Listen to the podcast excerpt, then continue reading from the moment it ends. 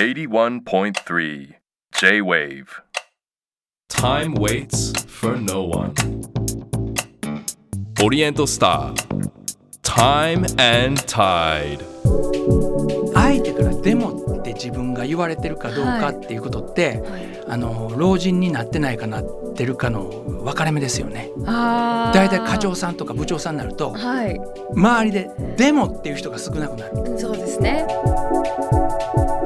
だんだんやってると信じてくれる人が出てくるんですよ。これ本当に僕60過ぎたから言えるんですけど、はい、いろんなところで講演させてもらったり、あるいは YouTube で発信すると、本当にそのことでしんどかった時がやり過ごせましたとか、うん、ありがとう先生って言ってくれる人がいてたら、うんはい、あ、それは頑張った方がいいわと、うん、誰か作詞してほしい曲はね2週間でできるんですよ。もうね詞がね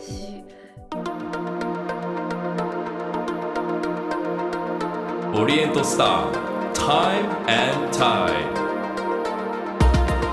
皆さんこんばんは。オリエントスター Time and Tide ナビゲーターの市川紗耶です。様々なジャンルで個性的に輝き、自分らしく活躍されている方をゲストに迎えし、現在の活動についてはもちろん、これまでどのような時を歩んできたのか、そしてこれから先どのようなビジョンに向かって時を進めていくのか、じっくりとお話を伺うこの番組。仕事や活動だけでなく、ライフスタイルや人生哲学などもお話しいただくことで、ゲストの方の多面的な価値観に迫ります。さて、今夜お迎えするのは精神科医の名越康文さんです。思春期精神医学・精神療法が専門の名越さんは奈良県出身、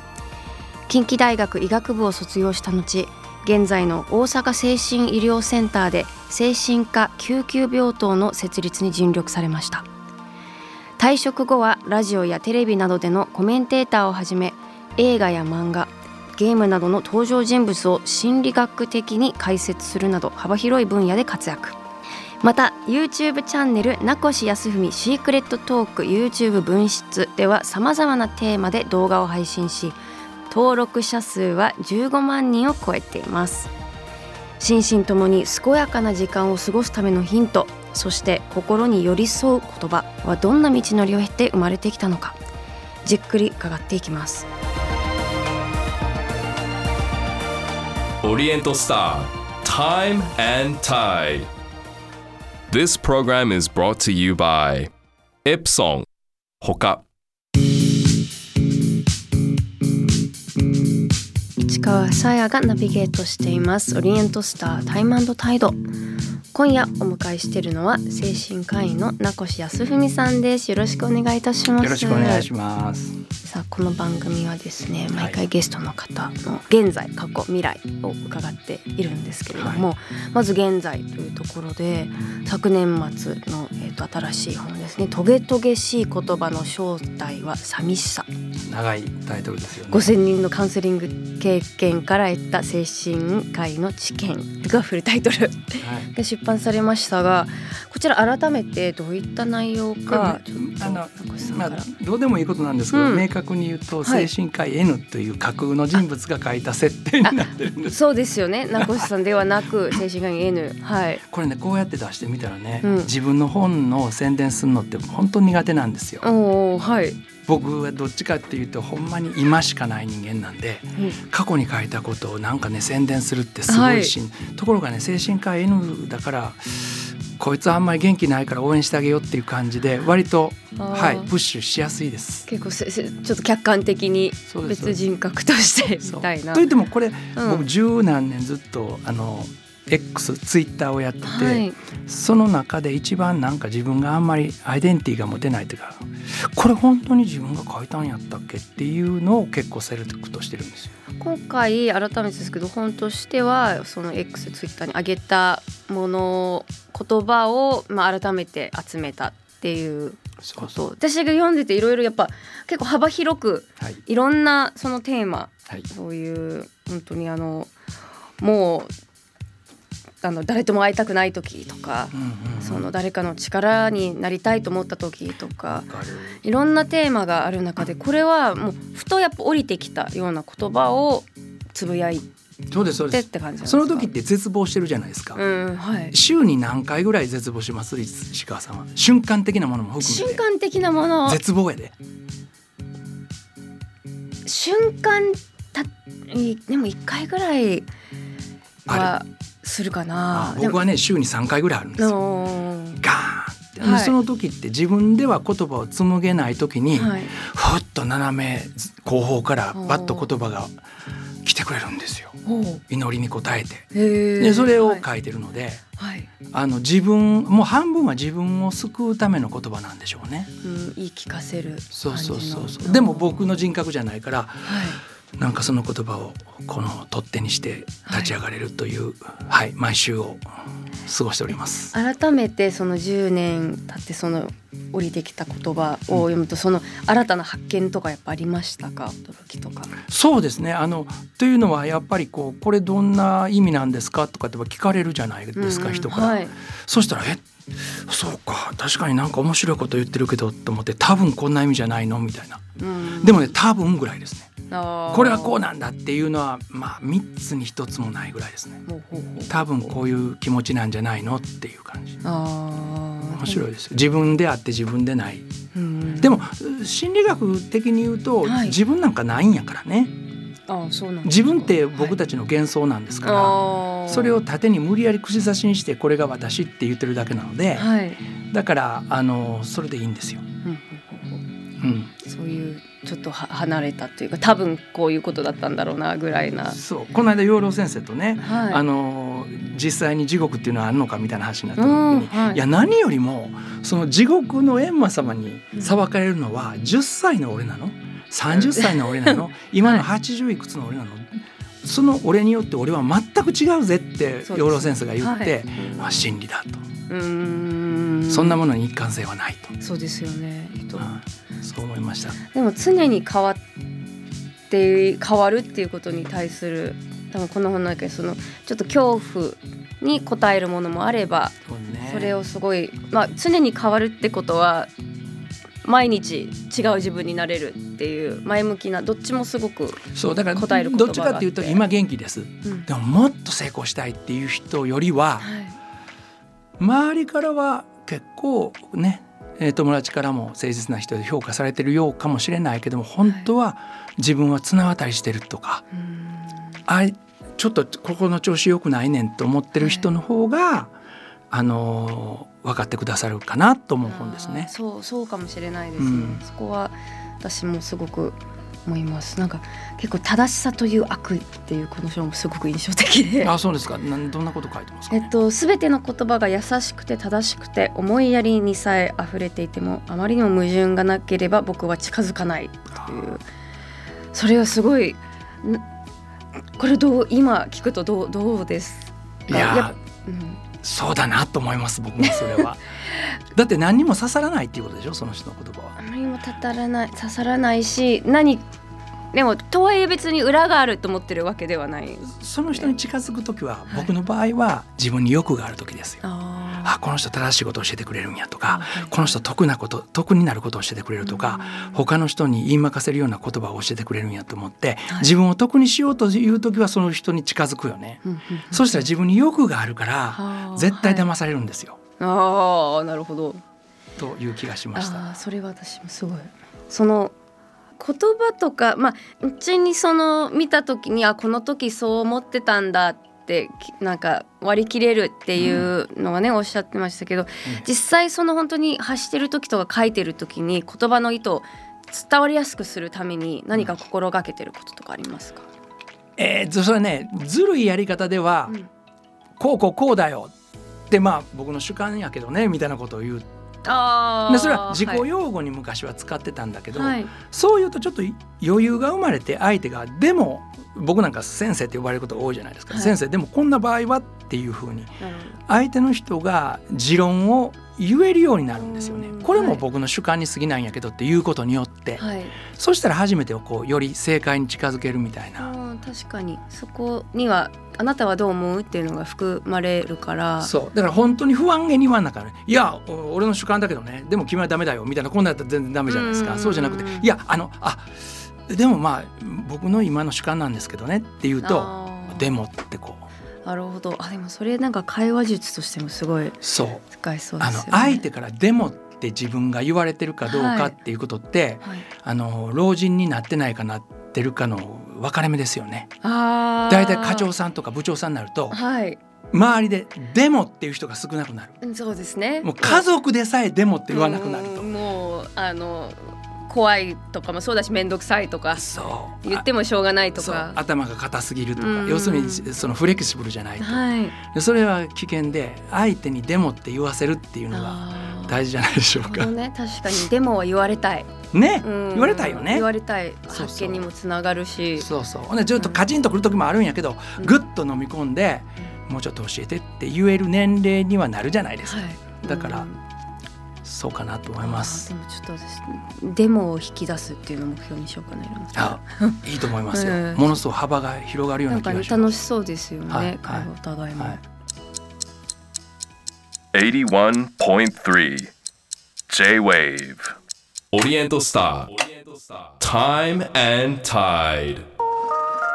今夜は精神科医の名越康文さんを迎えしています。引き続きよろしくお願いします。お願いします。さあ、ここからは時を遡り括弧についてです。はい、まあ、そういう精神科医とか、そういう人の心の動きとか心理に、まあ、興味持つようなきっかけとか、それはもう小さい頃からありますか。本当にね、もう市川さんの前で非常に恥をさらすんですけど、僕もう他になるもんがなかったからなんですよ。でこれを言うと、そんな医学部まで行ってなんかちょっと恵まれすぎんじゃないのっていう感じで、大概僕のことは嫌われます、これしかなれませんでしたって言ったらすごい嫌われます。まあ、贅沢な、ね、悩みですもんね。でも実際本当にそうで、出家しようかと思ったんですよ。要するにお金儲けにほとんど関心がないし、はい、それで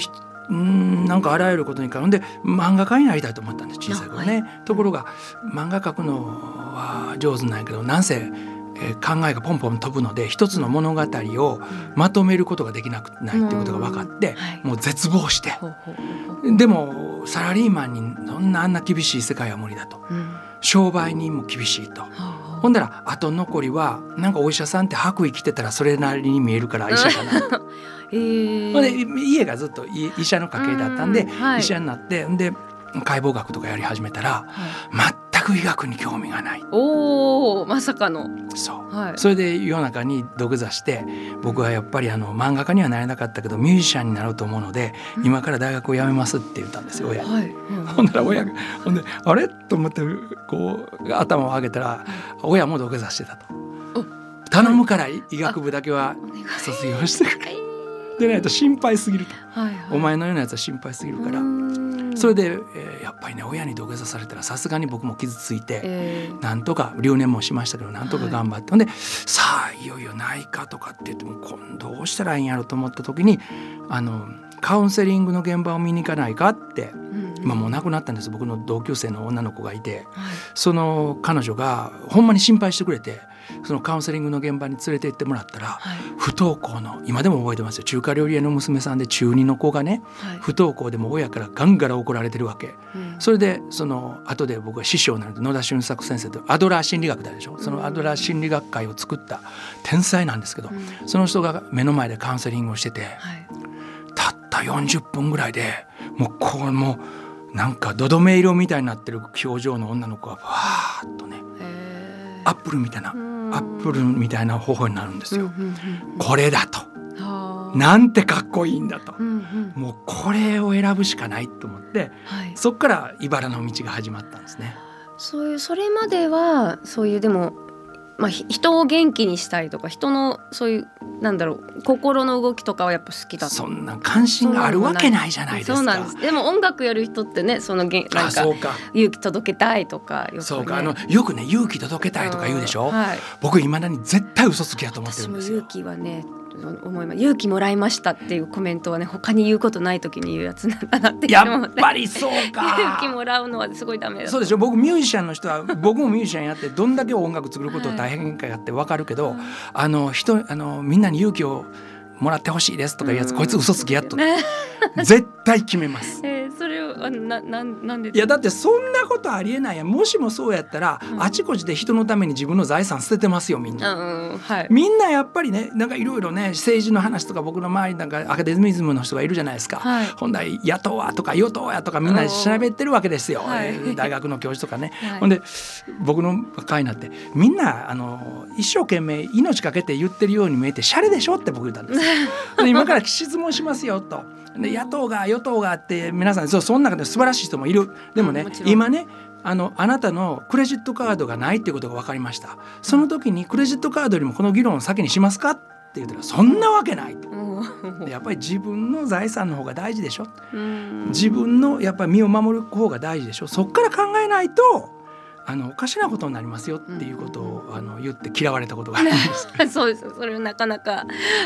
凍りつきそうだけどでも分かります。ところがね、はいはい、だんだんやってると信じてくれる人が出てくるんですよ。これ本当に僕60過ぎたから言えるんですけど、はい、やっぱりこういろんなところで講演させてもらったりあるいは YouTube で発信すると、うん、本当にそのことでしんどかった時がやり過ごせましたとか、うんあるいはズームなんかでちょっとそういうようなねカウンセリングとか本当にあの時 ありがとう先生って言ってくれる人がいてたら、うんはい、あそれは頑張った方がいいわと、うん、だからクライアントに育てられるようなもんですよね、その純粋さに、はい、そうするとその瞬間瞬間の集中力は増しましたね、うんうんうん、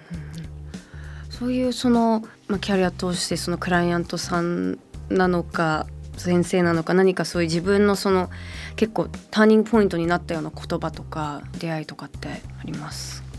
それはね僕自身が苦しかった時なんですけど、うん、あるそのインドの行者さんの本をずっと読んでてその時もやっぱへこんでたんですよね、はい、大学に行っててもう大学辞めたい全然医学に興味ないでも行かなかったら親から土下座されたみたいな最悪の心境で、うん、ずっとその宗教書というかね宗教関係の本を読んでた時に、はい、スーフィズムって言ってイスラムの密教があるんですよ、はい、これグルジェフとか、はい、ヨーロッパ文明が行き詰まった時に、うん中東の哲学なんかをみんな必死で勉強しだすときにグルジェフっていうまあいかがわしいけどすごい宗教的巨人が出るんですね、は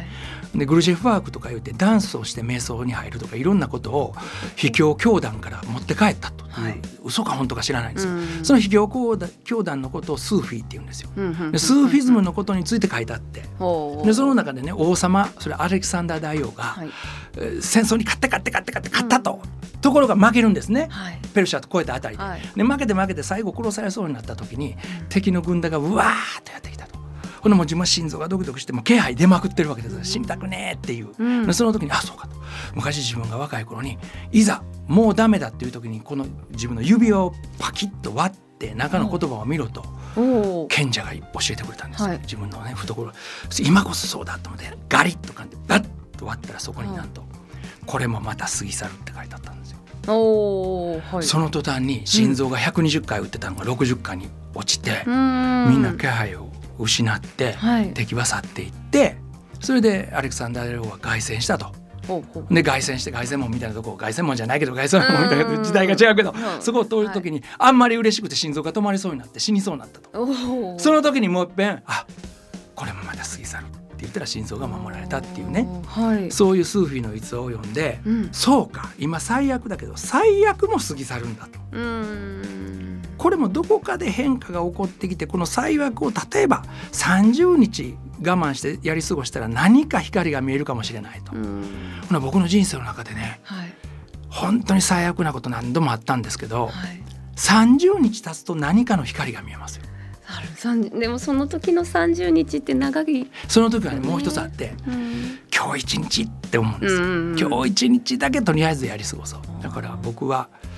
そのこれもまた過ぎ去るっていうそんな言葉が書いてあると思わないでしょ。そうですねお前は自分を信じろとか ねうん、もっとなんかそうなんかビールで乾杯みたいな言葉書いてあると思うじゃないですか。なんかすごい、なんか前向きは前向きだけどそんなにそのすごい自発的になんか失礼しろとかじゃないんですよね。なんか中心にいればいいぐらいの感じじゃないですか、はい、だからもうびっくりしてそれ21歳の時に読んだんかな。その時にわ宗教はバカにできないとこれはすごい知恵の塊かもしれないと思って僕ずっと心理学との傍らずっと宗教を勉強して、だから僕今大学で客員教授やってるとかみんな仏教系の大学で客員教授やってるんですけど、それは宗教っていうのは心理学とか哲学を必ず超えている部分があると思ったので、心理学とその宗教って、まあ、そういう科学的なものと非科学的なものなんかすごい、でも心理学も科学外は一部なんですけどね、実はね。あ、そうなんですね。フロイトの言ってることは科学的に証明できませんからね。アドラーとかフロイトの言ってることでも、まあ多くの人が認めるという意味ではある意味人文科学的かもしれませんけど、じゃあ別にそのパッと聞くほどすごい対極なものっていうわけではないんですね。でもね、対極が何があるかっていうと、人生はこう生きるべきだっていうことは心理学は大概言わないよね。それはケースバイケースだと、はい、要するに苦しみを抜くっていうことには貢献できるかもしれないけど、はい、じゃあ私はどう生きていったら満足して死にますかには心理学は答えないんですよ。で、多分哲学もあんまり答えないんですよ。で、宗教はそれに答える。臆面もなくこう生きろ、そうすればあなたが幸せに死ねるって答えれる唯一のジャンルは宗教ですよね。そう思うと結構役割キリアって面白いですね。 それは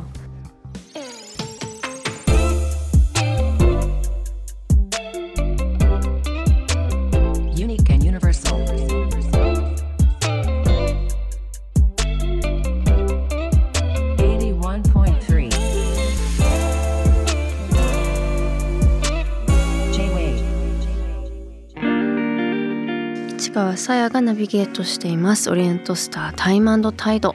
今夜は精神科医の名越康文さんにお話を伺っています。さあ、ここでプライベートの時間についてです、はい、さあ先ほどもね一回ミュージシャンにもなりたいと言ったほど音楽がお好きですが、そうなんですよ。ロックですね。じゃあその当時ね、ロックのボーカルを教えてくれる学校って大阪になかったんですよ、はい、僕が40年も前って、ほんでジャズスクールに入ったんですよ。ジャズの先生、ピアノの先生でめちゃくちゃすごい名人やったんですけど、はい、僕がロック毎回かけるじゃないですか、あとモータウンのスティービー・ワンダーとかレイ・チャールズとか、はい、ストーンズとかビートルズとか毎回かけるでしょ、はい、ほんだら、ジャズの先生がある時、もう40くらいの先生ですよ、はい、僕の前に座って、名越くん、僕は青春を間違って過ごしたなって言うんです。どういうことですかって言ったら、明らかにロックの方がかっこいいって言うんです。すごい変わっちゃったんだ。変わって僕転校させて彼をすごいジャズそう。ほんで彼が未動会館って言って千何百人の前で一遍コンサートされた時に、オープニングはレイ・チャールズの8ビートやったんです。もう完全に僕が洗脳したかもしれない。すごいジャズ好きって結構ね、ジャズ一筋なのに、そう、もうその人を変える、そんな幼稚なものっていう人多いじゃないですか。彼はね、僕は間違ったと、ロックがかっこいいって言い出したんです。すごいな、尊敬しましたけど、ね、説得力、確かに10男性、ね、で僕ジャズももちろん大好きで聴きますけど、でもやっぱりロックがもう大好きですね。しかもまあ僕は60年代70年代をガンガン聴きますね、ご自身でもバンドをやってらっしゃって、バーディックバンドっていうバンドをして、もう 2,30 回はコンサートしたり、ファーストアルバム出したんで、今セカンドアルバムを明日も実は、清川村っていう、神奈川の村に、バンドリーダーの家兼スタジオがあるので、そこにまだ新曲を作りに来ます。名越さん何担当ですか？僕はボーカルと作詞作曲です、誰か作詞してほしい。曲はね2週間でできるんですよ。もうね、詩がね、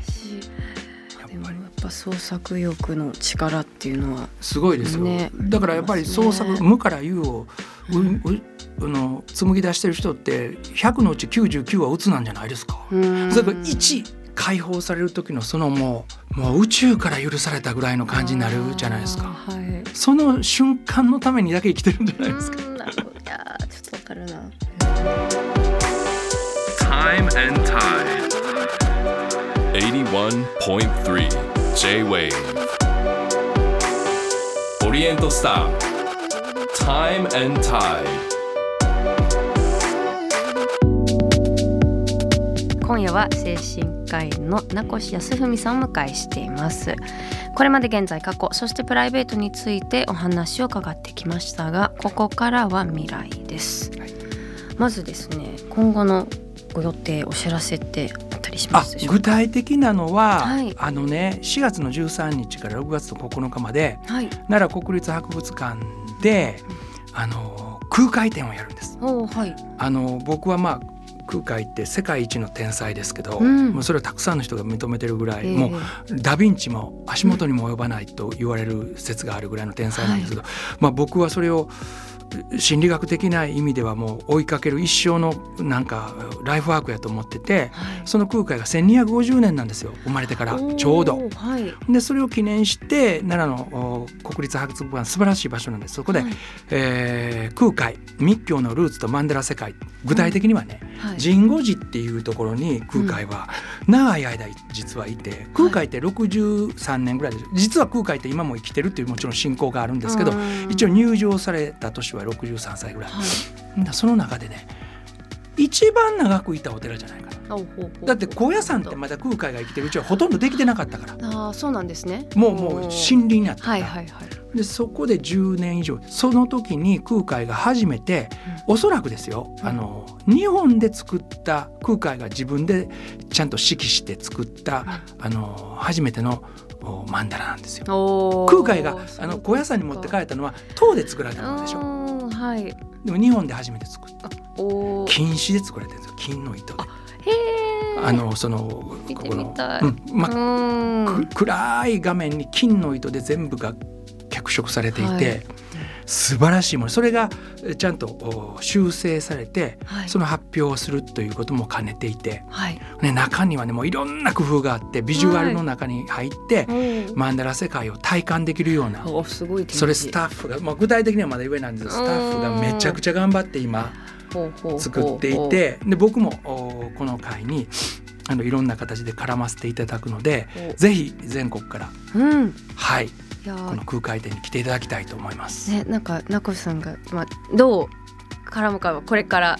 ですね。よっていうことなので、いろんなメディアで、僕お顔を出させていただけると思うんですけども、空海のそういうことに手伝えても本当に光栄です。4月13日奈良国立博物館から始まります。あとはどうでしょう、今後ちょっと、やってみたいこととか、その組んでみたいことって、そういうのってすごい考えたりするタイプですか？そうですね、僕ね実はグループ療法っていうのもやってて、ところも忙しくてこの頃合宿なんかでね、それで、瞑想したり、あるいはダンスしたり、そしてまたカウンセリングしたりっていうので、2泊3日とかね、それってすごい僕にしたらエネルギー使うんですけど、もう僕もいつまでも若くないので、またねそのうち今年そういうのをやったり、で高野山でも多分秋ぐらいに、会社とか個人とかを対象に1泊2日とか2泊3日でそういうのをやるんですよ。他のスタッフなんかとか、ハーバード大学の根室先生とかも来てくれると思うんですけど、そういうのでちょっとね、この自然の中に抱かれて、この心のことをお互いに触れ合ったり感じたりしてみませんか、みたいなことをやりたい。あとはもうセカンドアルバムですね。音楽の方もこれも作詞、そうです、頑張って、まだ候補曲5曲ぐらいなんですけど、さらに作って、今年の夏ぐらいまでにはやりたいと。すごい、結構すぐですね。やってみたいと思っています。ありがとうございます。さて最後にですね、お迎えした方にエプソンの時計オリエントスターを選んでいただいています。名越さんがセレクトしたのはどちらでしょう？ M34 アバンギャルド F8 スケルトンです。こちらはダイナミックなデザインが特徴のシリコン製雁木車を搭載した M34 アバンギャルド F8 スケルトン、ぜひホームページ店頭でチェックしてみてください。こちらを選んだ理由は？僕ね、ザーッとなるでどれでもって言われた時に、一番今を感じました。これは今だって、なんかその、曲も一緒で、今作ったものが一番やっぱりね、入るんですよ。どんなに過去の名曲よりもこれ今だなと思って、なんか買ったらこれ結構最新版に近いとかって聞いて、やっぱり今を表してるのかなみたいに直感で感じた今。そう、ちょっと自分をほんの少し信頼しました。嬉しい。すごいたくさんつけてください。さあ、本日名越さんにお話しいただいた内容は番組ホームページにアップしています。ぜひご覧ください。オオリエントスタータイム&態度、今夜のゲストは精神科医の名越康文さんでした。ありがとうございました。ありがとうございました。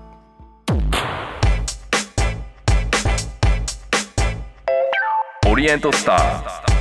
タイム&態度 81.3 J-WAVE 市川カオスモス。さあ、今夜のカオスモスですが、1月20日のオンエア、文筆家の井川直子さんの回の感想です。ラジオネームサラさんからいただきました。井川さんの話、興味深く聞かせていただきました。夢中力、いい言葉を教えてもらいました。自分にも食事も忘れて夢中になっていた時がありました。そうそう、夢中力ってね、何かに夢中になることによって生まれる原動力ってことでいいのかな。そう、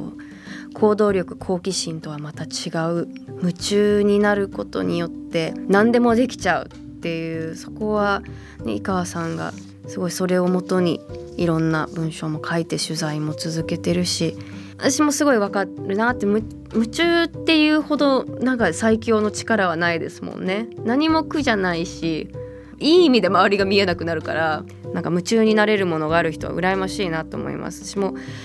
あるはあるけど、やっぱその時のね、熱量って人様々ですから、本当に落ち込んでるものにね、夢中になってる人は素敵だし、なんか無敵だなって思ったりもしてます。続いてはラジオネーム、まさみつーさんからです。井川直子さんの話、ピザからピッツァ、料理人でなく職人、知識が増えました。イタリアでの取材の話も参考になりました。食べ歩きが好きな私もおやつ飲みをしてみようと考えています。これからも地方の食をテーマに取材をされるそうなので、楽しみに読みたいと思います。おやつ飲みっていうのはね、井川さんが提唱する、もうそのまんまですね。おやつの時間にお酒を飲むっていう3時のおやつならぬ、ちょっとね、お酒を飲んで、それがもう夜、普通にもう夜になってもいいし、ちょっとだけね、それの後お家帰ってもいいしっていう、いい習慣だなって。そういう時間帯からね、お酒飲めるお店もう大体いい感じのお店ですしね、そういうおやつ飲みできるような。さあ、このポッドキャストではこのカオスモスがロングバージョンになっています。皆さんからいただいたお題について市川が5年後に音を話していきます。メッセージいただいてます。ラジオネーム福和内さんからです。市川カオスモスお気に入りです。よかったです、すいません。取り上げてほしいもの、全国のローカル菓子パンです。私もローカル菓子パンが大好きなので、市川さんの豊富な菓子パン愛をお裾分けしていただきたいです、ぜひとのことで。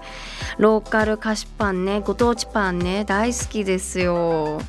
なんかその地域ではもう当たり前なのに全国に出てない、でも全国出てもおかしくないレベルの菓子パン、結構ね、パン大名みたいのがいろんな地域にありますもんね。ここの地域ではもう牛耳ってるみたいな。私がね、好きなのはね、結構お気に入りが島根県のバラパン、割と有名ですけど、出雲の方で空港とかでも売ってるんですけど、私はあっちの方に仕事で行くと必ず藤広コーヒーっていう喫茶店に行って、そこがいろんなバラパン頼めるんですが、バラパンってそもそもそういうバラの形にロールされた可愛らしいパンで、中には多分生クリームが一番定番だと思うんですが、お店、喫茶店で食べると卵入りとかおかず系のもあって、それがもうたまらないんですよね。ちょっとちぎりながら食べてもいいし、解体しちゃう時も解体するのは多分良くないんだろうけど、みんなと分けてもいいし、その藤広コーヒーっていうところはそのバラパンにそこで焙煎してる美味しいコーヒーが飲めて、それはもうローカルパンだけど、ローカルじゃないと食べれないっていう魅力もあって、多分そういうご当地パンフェスとかにもバラパンはあるんだけど、なんか違うんだなって、これは地元でそれも美味しいんだけど、やっぱ地元で食べたいなと思わせてくれるのが一つバラパンですね。あと、憧れのご当地パン、未だに食べたことないのがクリームボックスですね。福島だと思うんですけど、本当にちょっと分厚めの食パンにすっごいクリームがとにかくドサッと乗っていて、多分ミルククリームなのかな、生クリームじゃなくて、結構厚さもう3センチぐらいの分厚いパンにそれがもう詰まっているっていうね、もうたまらないんですよね。見た目なんか食べたことないんだけど、クリームボックスはねなかなかぽいやつ一時期コンビニで売ってたのを見たんですよ。どっかがコラボして、でもなんかこれじゃないんだろうなって思うような感じだったので、憧れの私のずっと追っている憧れのご当地パンは福島のクリームボックスだし、あとなんだろう、なんか何これよく考えたら特徴ないじゃんっていうやつもいいですよね。あと埼玉の頭脳パンとかそうなんですよね。頭脳パンってまあ多分本当普通のコッペパンっぽい感じの素朴の味のコッペパンにレーズンが入ってるのが多分定番なのかな。内側にも外側にもレーズンが入っていて、で一応頭脳パンっていうだけあるので、その小麦粉に頭脳粉を使用しているという、やや怪しげな、なんかビタミン B 群の何かだと思うんですけど、それが入ってるからちょっと頭よくなりますよというか、本当にでもただのレーズンパンなんですよ。でもそれがとても美味しくて、頭脳っぽいのは多分その頭脳粉だけで、見た目もそんな模してるわけでもなく、でも多分埼玉どこだっけ、埼玉、そう、昔もちょっとね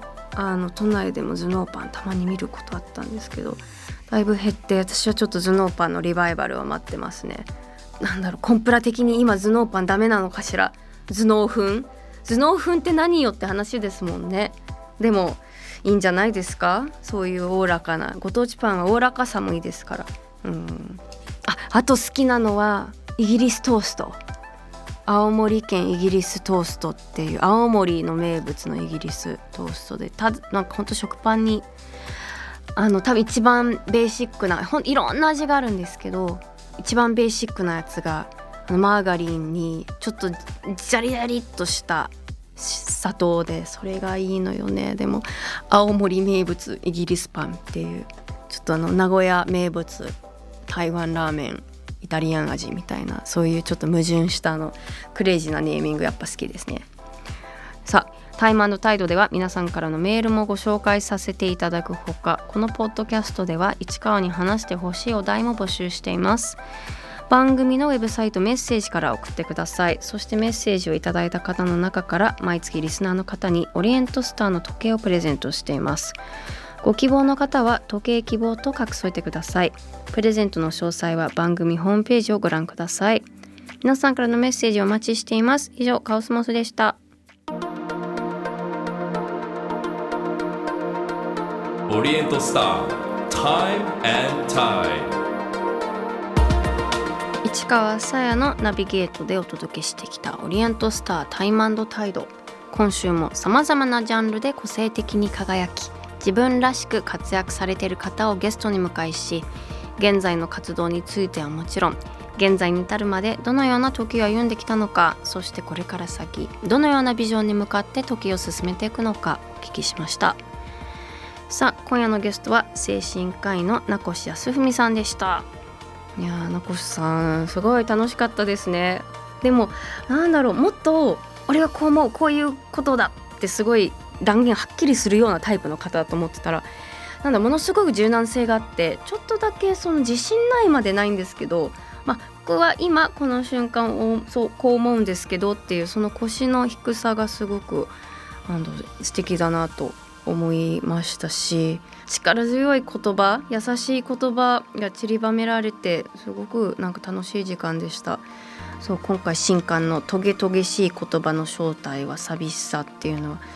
ちょっと心が傷ついてる人とか、癒されたいっていう人もそうだし、なんだろう、人生に対してちょっと冷静になりたいみたいな人もいいですし、パッてページを開くとどのページから読み始めてもいいような作りになっているので、ぜひ手に取ってください。絶対ね、胸ぐらを掴んでくるような言葉が絶対あると思います。あーって、これねでついていくような、自分にねなんか連れてってくれるような言葉があるんじゃないかなと思うので、ぜひね手に取ってみてください。さて、次回のゲストは無心ブラザーズのヨーキングさんです。今年はメジャーデビュー35周年。これまでに数々の名曲を生み出し、今もなお精力的に制作活動やライブを行うヨーキングさんにこれまでの音楽ストーリーを伺います。オリエントスタータイム&タイド、ここまでの相手は市川紗椰でした。